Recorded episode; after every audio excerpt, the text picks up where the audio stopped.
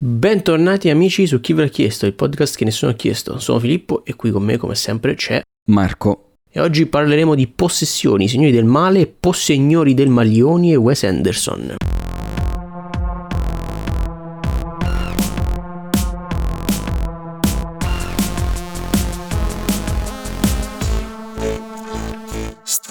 Ma prima di farlo, gettiamoci la notizia videoludica della settimana.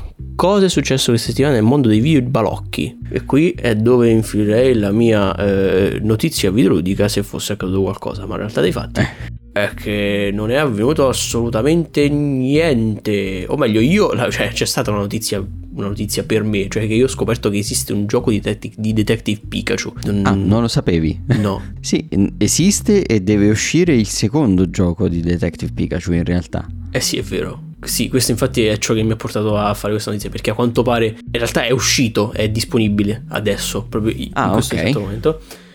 Non ne avevo idea. Cioè, sono giochi molto bambineschi. Io li ho saltati, non mi ispirano molto, quindi...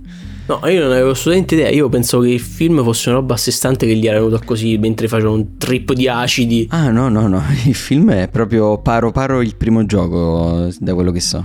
Ah, ok, eh, bene. Quindi noti di merito la Nintendo che ancora una volta eh, non ha idee originali. Cattiva Nintendo. No, vabbè, è una sua idea originale che ha No. riproposto in un'altra salsa, diciamo. L'ha riutilizzata, bocciati. Però mi fa ridere il cappellino di Pikachu. Quindi sommato 6 su Ok. 10. 6 su 10 al, P- al detective. Proprio. Quindi il cappellino da detective eh, praticamente fa prendere il 6 politico a qualsiasi esatto, cosa. esattamente. E questa è la legge. Detto ciò, no, comunque non ci sono state notizie rilevanti di uscite o di, di alcunché importante. Vi, vi posso al massimo ricordare che eh, a breve questa- questo mese esce Spider-Man, che è- sarà il secondo titolo che avrò per la PS5. Bene, tu c'è- sì che sfrutti bene le console che compri. Cioè, letteralmente ci sono letteralmente solo Spider-Man, Final Fantasy e mo a gennaio un altro Final Fantasy. Quindi, vabbè, eh, la PlayStation ormai è diventata la Final Fantasy console. Sì, anche perché è tipo adesso non so se è già uscito o faranno uscire comunque eh, l'hanno annunciato il eh, secondo titolo di Horizon, no? Anche su PC. Esatto, sì. Non è più esclusiva neanche quello e Final Fantasy è un'esclusiva solo temporanea. Sì, Ratchet Clank è già uscito su PC. Sì, anche il nuovo Final Fantasy VII Remake, cioè la seconda parte, uscirà su PC. sì, però quelli, però quelli ci metto... io, il, il malus è che di Final Fantasy che mi ha spinto a, me a prendere la cosa è che ci mettono, loro ci mettono tanto, ci mettono 4 annetti, ci mettono più o meno allo stesso tempo che ci mette God of War, perché sicuramente uscirà anche God of War Ragnarok su PC, però ci metterà quei 4-5 annetti secondo me. Quindi va bene. Vabbè, io per fortuna non ho fretta e posso aspettare, però va bene, capisco, magari tu abbia avuto fretta. PS5 per se non vi piace, cioè praticamente davvero se, se a PS5 non vi interessa Final Fantasy potete tranquillamente skipparla, cioè non serve veramente a niente. Io l'ho presa solo per Final Fantasy. Vabbè, ma oramai se non l'avete già presa per Final Fantasy aspettate. Sì, cioè. ormai a sto punto aspettate, cioè, o, lo prende- o lo prendevate al lancio di Final Fantasy, appunto perché c'era il magone No, tipo me. oppure non avete un PC, non avete una console, allora ma, ma può aver senso. Però a quel punto vi direi prendere Xbox, sinceramente. Però lì non uscirà mai Final Fantasy. Eh, No, però ci sta, cioè se non, avete, se non avete niente in cui giocare, secondo me vale molto più la pena comprarsi Xbox che non la PlayStation. Assolutamente. Per ora, guarda, eh, ho consigliato a persone che non avevano una console e un PC per giocare l'Xbox e sono assolutamente soddisfatte, soprattutto grazie al Game Pass. Eh, cioè, capito? Cioè, con Game Pass cioè, possono giocare praticamente qualsiasi cosa vogliano. E per ora quello è un validissimo motivo per preferire l'Xbox eh, alla Play. Sì, cioè come, come budget entry l'Xbox attualmente è inarrivabile. Spendi, spendi praticamente solo i soldi della, della console e tipo 10 euro al mese. Quindi con eh, 500 euro, 400 euro praticamente ha- hai tutto. E 500 euro la console più sì. esatto. poi- Cioè hai tutto. Quindi sì, molto più worth eh, l'Xbox. Detto ciò, notizie ludiche è tutto, ma credo sia pseudo tutto anche per le notizie cinematografiche se Marco me lo conferma perché non credo ce ne Sì, siano. te lo posso confermare. Ok. Non abbiamo notizie cinematografiche e eravamo molto vicini a non avere neanche il trailer perché in realtà sono usciti tutti i trailer di film horror eh, veramente discutibili perché è il periodo dei film horror, visto Sì. che siamo vicini ad Halloween e quindi ci sorbiamo un po' tutta questa serie di film del genere. Sono proprio tutti i classici film horror dove i protagonisti sono dei, degli scemi incredibili e, e avvengono cose che realisticamente non avverrebbero mai con una persona che è capace di pensare e ragionare anche un minimo. È quello il vero problema di tanti horror, che i protagonisti si comportano in maniera totalmente innaturale. Sì. Solo per rendere fattibile una qualche sorta di situazione pericolosa, ecco. Però cioè, a me fa uscire totalmente dal mood. Però sono andato a vedere questa settimana un film horror che non è stato brutto, ve ne parlo dopo. Prima parliamo del trailer della settimana. Sì, il trailer della settimana che è il nostro caro vecchio Favino. Sì, che non è un film biografico su Favino che no, si chiama così. No, c'è, c'è il In nostro... realtà il no. titolo è Comandante. Oh no, adesso immagino la biografia di Favino. Questa è la biografia di Favino. No, è... il film è Il Comandante, sì, come ha detto Marco, che è, la sto... è una storia vera cioè, o almeno è tratto da una storia vera, poi non sappiamo quanto, è, quanto sarà vero quanto è vero il film. Però è la storia essenzialmente di questo comandante che nel 40, nel 1940, si ritrova a capitanare una, appunto una nave eh, e a prendere decisioni molto umane. Sì, non una nave in realtà, devo correggerti perché è il capitano di un sommergibile, sì a prendere decisioni molto umane per i tempi in cui si ritrova. Cioè, lui è un comandante moralmente buono. Sì, diciamo che ci fa capire che per lui un conto è la battaglia, un conto è dover eh, fermare degli attacchi nemici, ma una volta conclusa la battaglia le persone sono persone e quindi hanno tutto il diritto di essere salvate se sì. si trovano poi eh, in pericolo e non sono più offensive, ecco. Appunto una storia molto umana, diciamo, e interessante con sì. Favino che come al solito si trova a fare il trasformista, non tanto dal punto di vista fisico, eh, estetico, sì. fisico, ma dal punto di vista della recitazione. Qui ha cambiato il suo accento per eh, cercare di fare un accento siciliano, suppongo, visto che protagon- cioè, la persona che va ad interpretare è siciliana. Sinceramente non, non si capiva bene da, dal trailer che tipo di accento fosse. Mi ha fatto molto ridere, però. Però a me piace molto Favino, quindi penso che andrò a vedere il film. Film che uscirà nelle sale il 31 ottobre. E sappiamo per certo che uscirà nelle sale italiane perché è un film italiano, quindi Beh, sì, non ci possono fregare. Probabilmente non uscirà negli Stati Uniti. Crediamo, magari esce, si chiamerà Commander e sarà un ah, tipo... Magari in qualche f- cinema un po' più indie, diciamo. Bene, bene per Favino, bene perché siamo riusciti a salvare il trailer della settimana, ma le notizie della settimana sono terminate. Non è terminato il podcast perché adesso ci sono le rubriche, iniziando dalla rubrica del Mugio Scemi.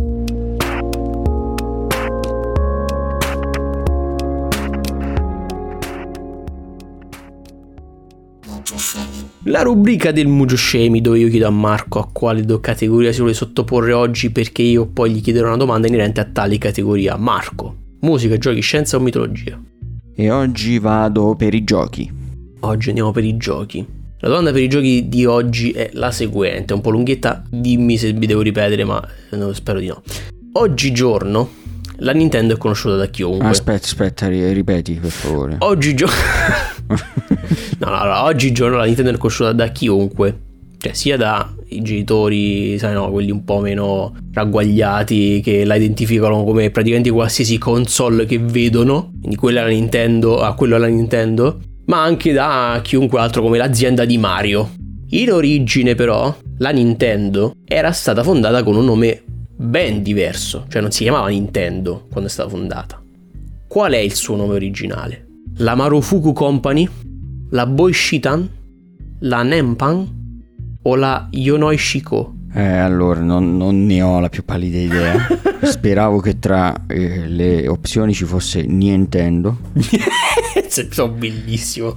È tipo era una lettera diversa, tipo Ninjo, Ninjo, Ninjodo. Però vado per l'unica che mi ricordo di quelle che mi hai detto, perché tanto sarebbe comunque sparare a caso, quindi Marufuku Company. Ok, quindi vai per Marufuku Company, che è stata la prima che ho detto tra l'altro. Sì. Confermi? Sì, confermo. Contro ogni previsione Marco ci ha seccato sto giro ci hai preso. Bene. È proprio la Marufuku Company, sì, perché originariamente in realtà allora, mi sapeva di nome già sentito, ti dico la verità, ma non avevo la idea Company. Allora, le, che sì, fosse allora, quello giusto. Le altre Boishitan e Nempan me le sono inventate proprio spoduratamente. Yonoi Shiko credo che fosse il nome di un'azienda che però era tipo un'azienda di, di, di cantieri, quindi me l'ho proprio presa a caso. La Marufuku era il nome originale della Nintendo, che oggigiorno invece viene utilizzata da una, un'altra azienda che fa tè, cioè, o meglio che fa utensili per tè, che non è, non è collegata più alla Nintendo. Però originalmente si chiama Marufuku Coop, credo perché insomma ci fosse qualcuno che si chiama Marufuku quando l'hanno fondata e hanno detto Marufuku. A parte per, ad esempio, per la legge italiana se ricordo bene da quello che ho studiato alle superiori, uh-huh. non è eh, illecito, diciamo, chiamare un'azienda eh, in maniera uguale a un'altra azienda, purché si facciano cose totalmente differenti. Ah, dici, dici per noi, vabbè certo, se ci stanno due Nintendo, però una fa le auto e l'altra fa i giochi. Comunque... Sì, esatto, infatti esiste Ferrari che fa gli spumanti, esiste Ferrari che fa le macchine. E casualmente hanno una partnership mutua. Eh, no, vabbè, si incontrano in qualche cosa, nel senso che lo spumante Ferrari viene dato quando vanno sul podio piloti certe esatto, volte. Esatto. Però sì. La Ferrari è sponsorizzata dalla Ferrari. Sta a voi decidere quale azienda sponsorizza quale. Detto ciò, Marco oggi ci ha preso in pieno, la fortuna gli ha riso e anche gli riderà anche il signor Nintendo. Speriamo, eh, non denunciateci per favore. Inseriamo un giungla da vittoria qui.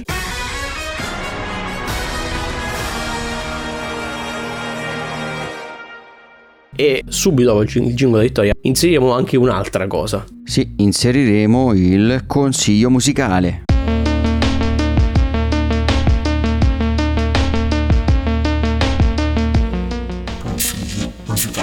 E oggi per il consiglio musicale ero tentato di consigliarvi una band che è conosciutissima, infatti per quello poi ho deciso di cambiare un po' il consiglio musicale e consigliare qualcosa di eh, correlato a questa band perché... Uno sgabello. No.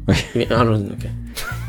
Poi non... mi dirai fuori dalla puntata quale giro di pensieri hai fatto per Eh, perché gli sgabelli, lo, uno degli sgabelli utilizzati dalla band. Si, si, si, dovrà pur sedere il batterista da qualche parte. no, no, consiglio musica, non okay. pezzi d'arredamento. per ora. Per ora, per ora, chi lo sa, magari prossima rubrica. Design boutique. Però stavo pensando di consigliare i Rage Against the Machine. Mm. Poi mi sono detto, ma piuttosto vai, consiglio gli Audio Slave che sono un po' meno conosciuti.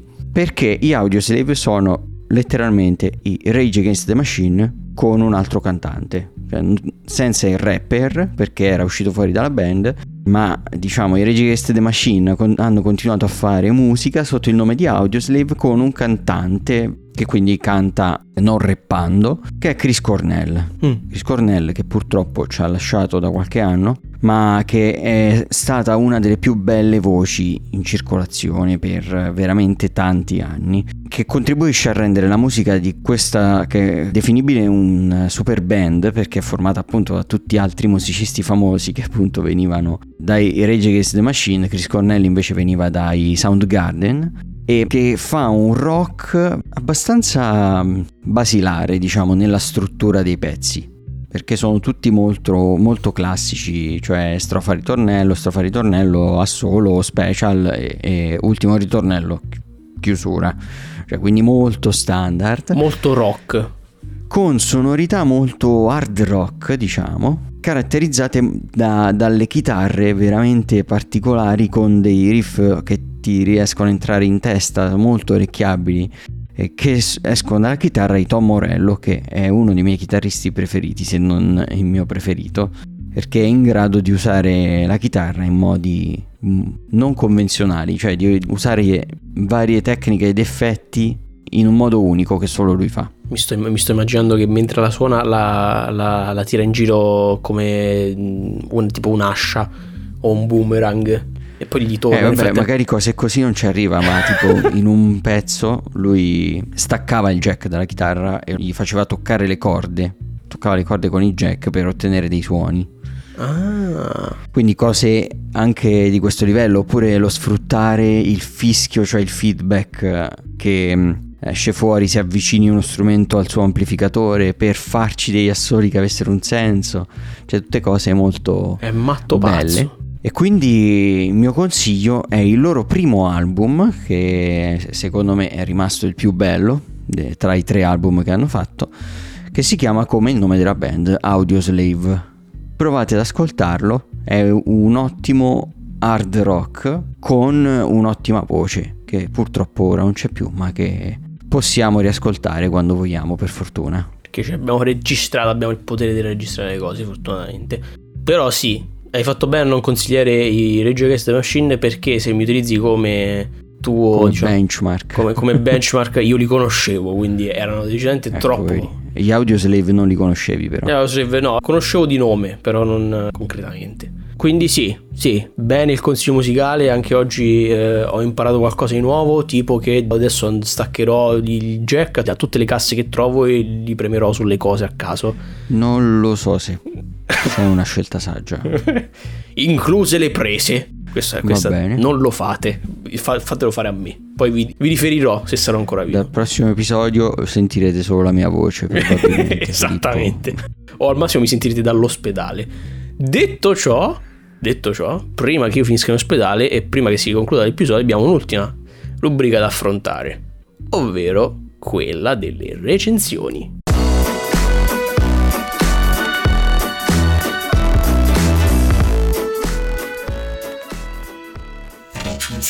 Oh, incredibilmente, oggi è una di quelle serate evento, eh, non, so, non so se stai seguendo di sera, è una di quelle giornate evento, episodi evento dove incredibilmente anche io porto qualcosa. Ma prima che porti quella cosa che ho da portare, chiedo a Marco se di porti se ne intende. Di porti in che Di, senso? di, po- di porti. navali? esatto, esatto. No, se hai qualcosa da portare anche tu. sì, io ho due recensioni. Ok. Ho, ho da portare il film horror che dicevo prima e ho concluso la visione dei cortometraggi di Wes Anderson di cui vi avevo parlato nello scorso episodio.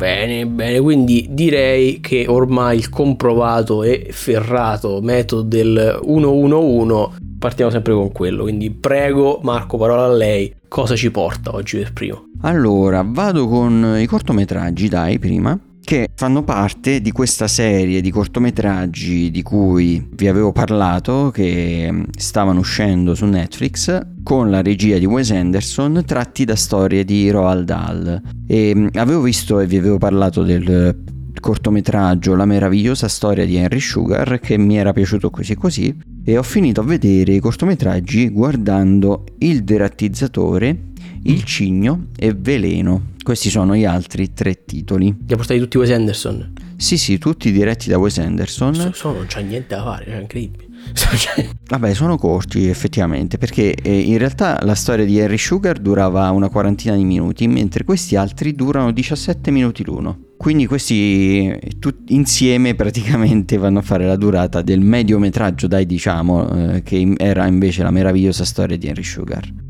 Gli attori bene o male sono gli stessi perché ritroviamo Benedict eh, Cumberbatch, ritroviamo mm, Ralph Fiennes e mm, ritroviamo Dev Patel, Ben Kingsley mamma mia, quanti nomi. e devo dire anche in realtà come sono sceneggiati rispecchia quello che è stato fatto con la meravigliosa storia di Henry Sugar perché sono molto teatrali cioè sono molto statici nelle inquadrature diciamo nel, più che nelle inquadrature soprattutto nella scenografia. Mm. le scenografie sono praticamente due o tre massimo per cortometraggio e mm, cambiano anche come se fosse un riallestimento di un palco teatrale. E questa cosa è che mi era piaciuta anche nel primo corto mi è piaciuta anche in questi. E fondamentalmente sono i protagonisti a interagire tra di loro e nel frattempo raccontarci la storia, il racconto di Roald Dahl che stanno interpretando.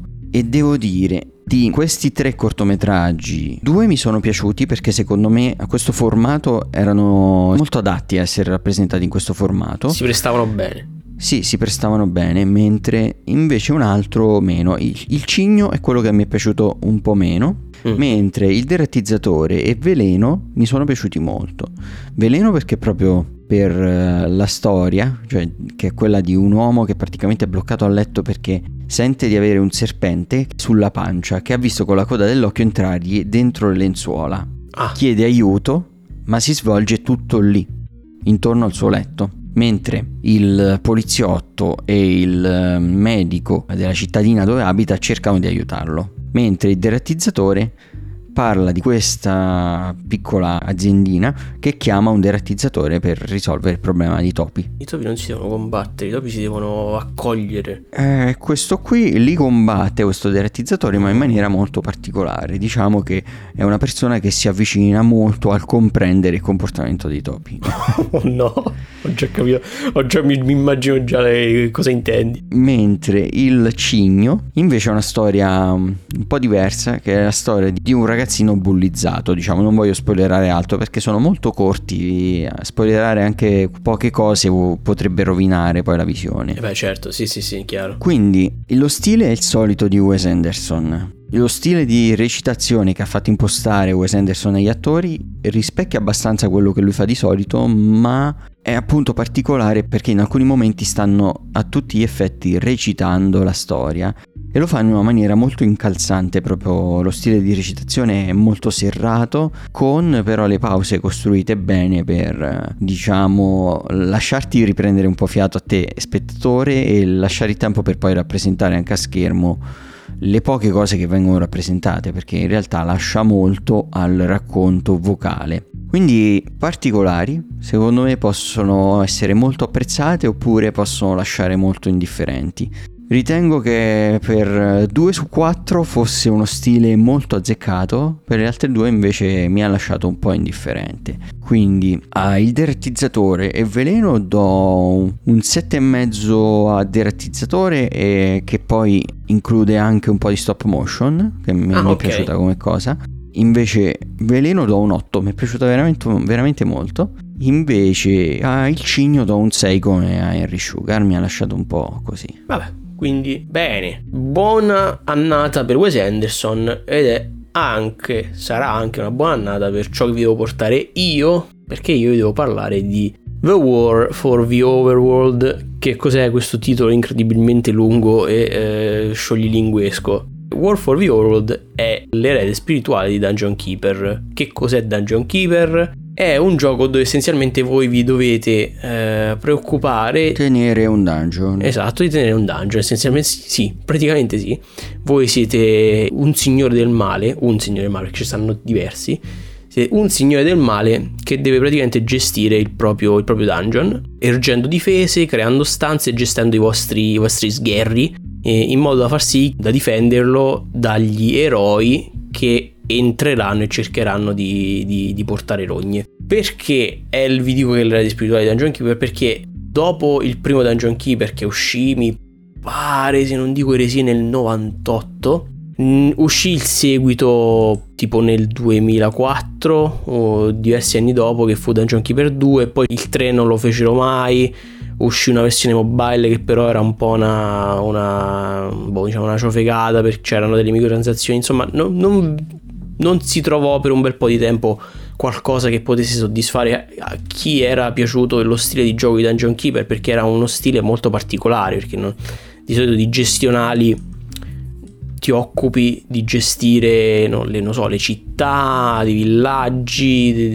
insomma di varie cose che però un dungeon di per sé proprio in fantasy non capitava, era un gioco molto particolare e per un po' di tempo non si è trovato nulla. Poi nel 2015 uscì questo World for the Overworld dopo una campagna di Kickstarter e io l'ho, l'ho trascurato fino a po- tre giorni fa, l- l'ho recuperato e vi posso dire tranquillamente che se vi è piaciuto Dungeon Keeper, lo sapete qual è, vi piacerà sicuramente anche questo World for the Overworld. Ma come posso spiegarvelo appieno senza dilungarmi troppo? Voi iniziate ogni partita, che diciamo che il gioco è diviso in uh, mini sessioni di, che, dura, che vanno a durare all'incirca una 40 met- ore. Oh mio dio. Speriamo di no. No, per, no, per adesso durano tutte mezz'ora, tre quarti d'ora. Sono livelli dove, avete, dove potete avere degli obiettivi più vari. Magari dovete all'interno del vostro dungeon raggiungere un punto specifico, oppure all'interno del vostro dungeon c'è qua da qualche parte una bestia che dovete uccidere, oppure un eroe che dovete, un punto che dovete distruggere. Insomma, ci sono degli obiettivi più vari. Tipicamente tutti i livelli, tutti i dungeon, tra virgolette, iniziano con semplicemente voi che avete sbloccato solo il vostro, il vostro core, il vostro punto nucleo iniziale e dovete attorno a voi iniziare a scavarvi eh, all'interno del, del, sottoterra per poi eh, espandere il vostro dungeon pian piano utilizzando inizialmente i vostri minatori che però è, un, è tutto molto automatizzato tra virgolette nel senso voi non, non è che eh, non è un RTS tipo StarCraft che voi selezionate le unità e gli dite di andare a fare una cosa specifica, voi semplicemente premete o date il comando e le unità si mobilitano da sole per fare ciò che volete voi. Seguono i vostri ordini in base a quello che, che dite di fare. Chiaramente lo fanno in maniera meno efficiente rispetto a come potrebbero farlo se effettuate micromanaging, cioè se voi volete essere efficienti a pieno dovete sia saper gestire l'insieme più grosso, cioè saper dire cosa volete voi e dove lo volete, quindi dare questo comando, fare questo e fare quest'altro, sia saper dirigere voi i vostri sgherri perché voi fisicamente il vostro personaggio, tra virgolette, è una mano e voi potete anche proprio scegliere di prendere gli sgherri e posizionarli dove vi serve che facciano le cose. Quindi se volete proprio essere efficienti al 110% eh, dovete un, vi dovete saper gestire bene diciamo mouse e tastiera. Cioè bisogna spostare continuamente le unità mentre si gioca, ok? Esatto, se vuoi essere efficiente al 100% non è, non è assolutamente necessario, però c'è questa possibilità. Una cosa, una cosa, molto simpatica che lo contraddistingue da, da molti gestionali è che ogni unità ha il proprio livello che va dall'1 al 10 e questo livello vale sia per le unità eh, di combattimento, di, i guerrieri che non c'è un vero e proprio modo per crearli voi ma piuttosto li attirerete trovando dei punti di evocazione eh, nella mappa. Voi trovate questi punti di, di, di evocazione, li fate diventare vostri e, e da lì inizieranno a uscire delle unità in base a ciò che costruite. Quindi se ad esempio costruite una caserma eh, vi arriveranno un tipo di sgherri, invece se costruite una fucina vi arriveranno un altro tipo di sgherri e ogni area che costruite, quindi la caserma, la fucina, la macelleria, il porcile, tutte queste, queste cose qui, hanno ognuna una funzione diversa comunque eh, necessaria al macrocosmo del vostro dungeon.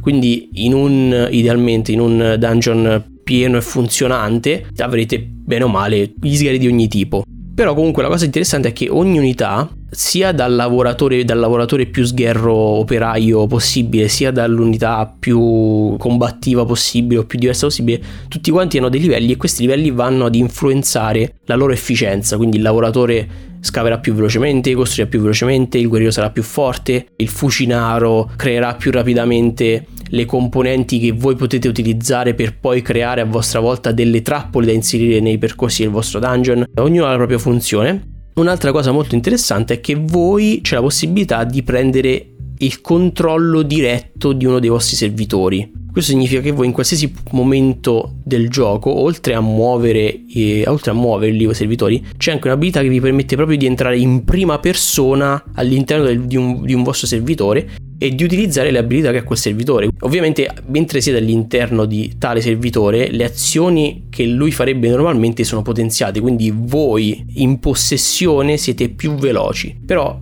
è ovviamente una scelta molto situazionale perché se voi siete all'interno di un servitore non state controllando tutto il resto della mappa, chiaramente, quindi non avete controllo tutto il resto.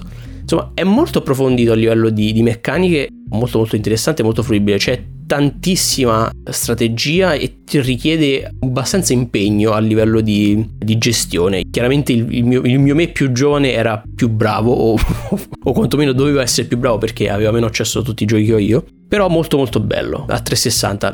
Ci sono tantissime campagne, io ho preso la versione Goti, quindi ci sono diverse campagne da completare, tre campagne, ognuna composta dai propri livelli, ma anche per chi non vuole avere accesso a tali campagne, non vuole avere livelli prestabiliti, ci sono anche la possibilità di utilizzare livelli sandbox, livelli pet, My Pet Dungeon, che è praticamente una versione più sandbox di, de, del gioco. C'è tantissima roba e costa, lo trovate a boh, 15 euro. Io, se vi piacciono i gestionali, lo straconsiglio, è molto molto divertente.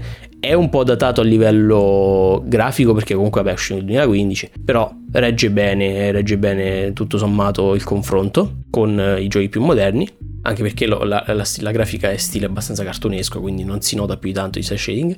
Detto ciò, gli do un eh, solidissimo 7,5 su 10. Se vi piace i gestionali consiglio, molto carino. Detto ciò, io avevo giocato al primo di poco perché non era un genere che mi piace troppo, onestamente, quello dei tower defense, anche se questo qui effettivamente è una bella variazione sul tema, dai.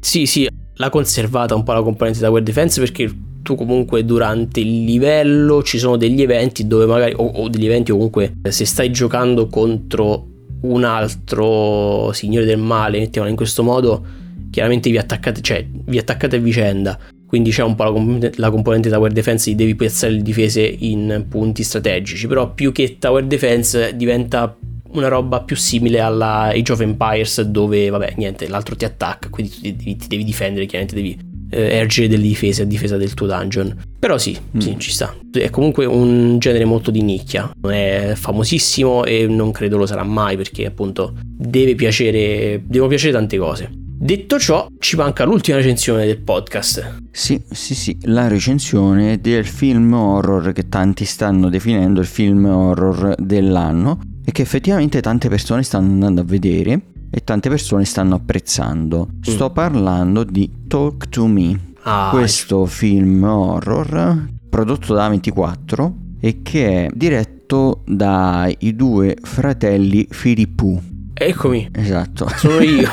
Danny e Michael Filippu. Spero che si dica in questo modo. Eh, se, no, eh, se, se, non si dice così ci scusiamo, ma siamo eretici. Che sono anche una coppia di youtuber, in realtà. Mm. La protagonista principale è Sophie Wilde, che interpreta una ragazza mia che è una ragazza che ha perso da poco la madre e si trova a vivere dalla sua amica Jade perché eh, è in un momento in cui è in contrasto con suo padre, diciamo, ecco, quindi va a vivere temporaneamente qualche giorno lì da, dalla sua amica. Ci mostra questo film come questi ragazzi iniziano ad andare a queste feste dove viene fatto questo rituale, diciamo. Evocativo. Sì, evocativo, non saprei come altro dirlo, dove praticamente si dà la mano, cioè si stringe la mano a una mano imbalsamata, si pronunciano le parole, parlami, talk to me. E dopo aver detto queste parole bisogna dire ti lascio entrare e in questo modo si viene impossessati da dei demoni. Ah, così, proprio. Sì, ah. è l'unica regola che verrà infranta molto presto nel film è che si può lasciare dentro la persona che sta facendo questa cosa, si possono lasciare dentro i demoni solo per un massimo di 90 secondi, perché altrimenti diventa troppo rischioso, c'è la possibilità che i demoni possano prendere possesso del corpo, diciamo. Questo ci dice il film proprio all'inizio. Chissà cosa succederà. Eh, chissà che succederà. mm. E questo è uno dei problemi del film, che in realtà è tutto molto prevedibile. A inizio film, ad esempio, la prima scena in realtà, però il fratello piccolo dell'amica di Mia, dove lei, cioè il fratello dell'amica dove lei è andata ad alloggiare, ha bisogno di un passaggio a casa perché era andato a giocare, non, non mi ricordo quale sport, se a baseball o un altro sport. E praticamente lo va a prendere Mia e lungo la strada di casa trovano per strada un canguro perché il film è ambientato in Australia trovano un canguro in fin di vita per strada. Oh, no. si dicono tra di loro eh, uccidiamolo per, cioè, per, per far finire le sue sofferenze perché stava proprio morente uh-huh. però non ce la fanno e vanno via. Anche questa cosa si riesce a predire molto facilmente come tornerà nel film anche altre cose, ad esempio il fatto che Mia è orfana di madre, si capisce bene come può tornare nel film, cioè si, pre- si riescono a predire tante cose all'interno del film e questo secondo me è abbastanza un, un difetto in realtà perché è troppo prevedibile. Mm, la sorpresa nell'horror eh, può essere una componente importante. La sorpresa non intesa come però i jump scare che, che qui ci sono, ce ne sono pochi, e a me non piacciono i jumpscare. lo dico, però qui eh, non sono usati in una maniera invasiva, quindi va bene, ma il film riesce a creare abbastanza un'atmosfera inquietante, abbastanza, non, non è troppo efficace, il problema è che appunto tante cose sono prevedibili e le componenti horror in realtà sono tutte prese in prestito da questo o quell'altro film, cioè per quanto riguarda la parte horror in realtà il film non è niente di originale. Cioè, però è fatto bene. Non è diretto male, assolutamente. L'ho visto in italiano, quindi in realtà posso esprimermi solo parzialmente, ma ho trovato che la regia fosse valida. Mi è piaciuta ancora di più la fotografia, specialmente nella seconda parte del film mi è piaciuta veramente molto.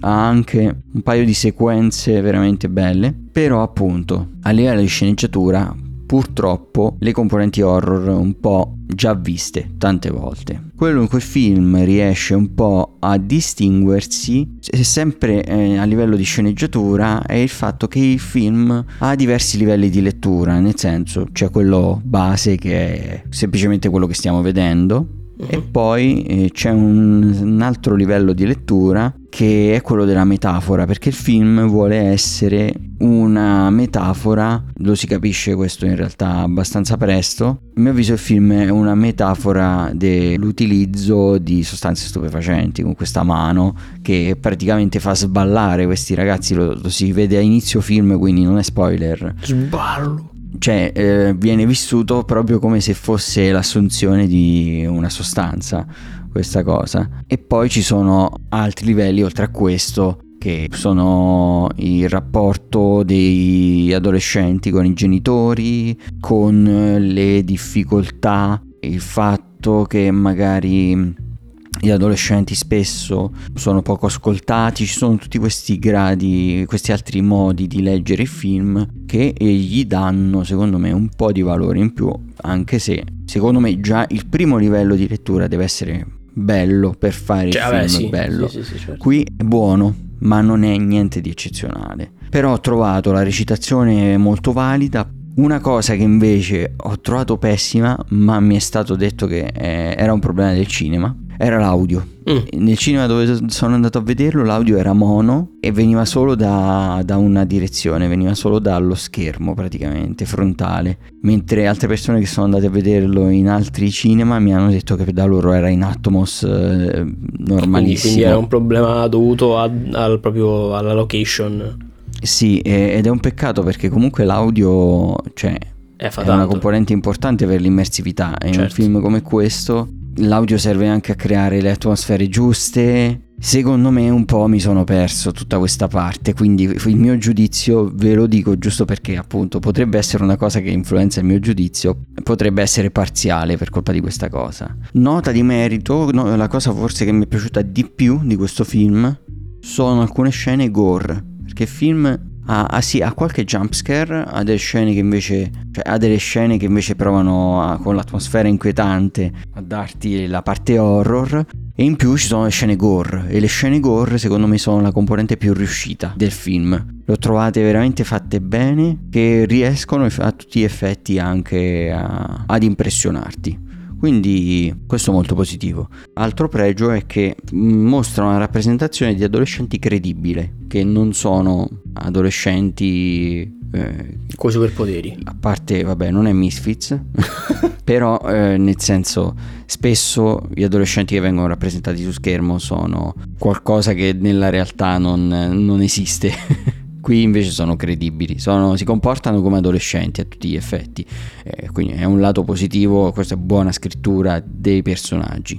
Alla fine al film sono indeciso, cioè gli do un 7 perché io me lo sono goduto secondo me meno di quanto avrei potuto con l'audio fatto bene, perché forse tenderei al 6,5 più che al 7, ma gli do il 7 alla fine perché purtroppo mi sento che lo penalizzerei per colpa non sua. Ci sta. Secondo me è un film comunque che è apprezzabile anche dagli amanti del genere. Mm-hmm. Purché non ci si fermi al primo strato di lettura, ecco. Perché poi quello, qualcosa che ti può dare in più è il secondo strato. Perché altrimenti sono cose abbastanza già viste. Vabbè, chi si vede tutti i film horror probabilmente lo andrà a vedere questo. Non, ah, non sì. penso che il mio giudizio eh, influenzerà. Tanto poi, abbia, abbia, tanto poi abbiamo, abbiamo già detto che è mese, quindi. Sì, sì, infatti. Ebbene, bene. Questo era tutto. Era tutto anche per quest'ultima recensione, ma non è tutto per il podcast di per sé, perché questo è solo un episodio di esso e ci dovremo incontrare, eh, cioè meglio, ci dovrete sentire e sopportare anche al prossimo. Ma prima di salutarci, come sempre, Marco vi deve ricordare delle cose. Sì, vi devo ricordare che il podcast si chiama Chi ve l'ha chiesto per un motivo, perché potete richiederci quello che vorreste sentire recensito nei prossimi episodi e noi vi accontenteremo rispondendo così alla domanda titolo del podcast, perché ci avete chiesto voi di cosa parlare. Per farlo potete contattarci su tutti i nostri social di cui troverete i link in descrizione che sono il nostro profilo Instagram chi ve l'ha chiesto podcast tutto attaccato, il nostro server Discord dove potete entrare se volete avere un contatto un po' più diretto con noi, giocare con noi a qualcosa e così via il nostro canale Telegram dove potete entrare se volete ricevere una notifica ogni volta che ci sarà un nuovo episodio disponibile o una notizia importante da comunicarvi e infine troverete in descrizione dell'episodio anche il link alla playlist Spotify dei consigli musicali dove ci sono raccolti tutti i consigli presenti, passati e futuri della rubrica e quelli dei prossimi episodi li troverete lì con quasi una settimana d'anticipo rispetto alla loro uscita. Quindi salvatela sul vostro Spotify e consigliate il nostro podcast agli adolescenti, impossessati o non, ai comandanti, ai signori del male, agli, ai signori dei maglioni, a Wes Anderson, non a Wes Anderson, a quelli a cui piace Wes Anderson, a quelli a cui non piace Wes Anderson e a tante altre persone. E a Detective yes. Pikachu. E i saluti come al solito li lascio a te. A me che vi dico ciao al prossimo episodio di Chi l'ha chiesto. Ciao! Ciao!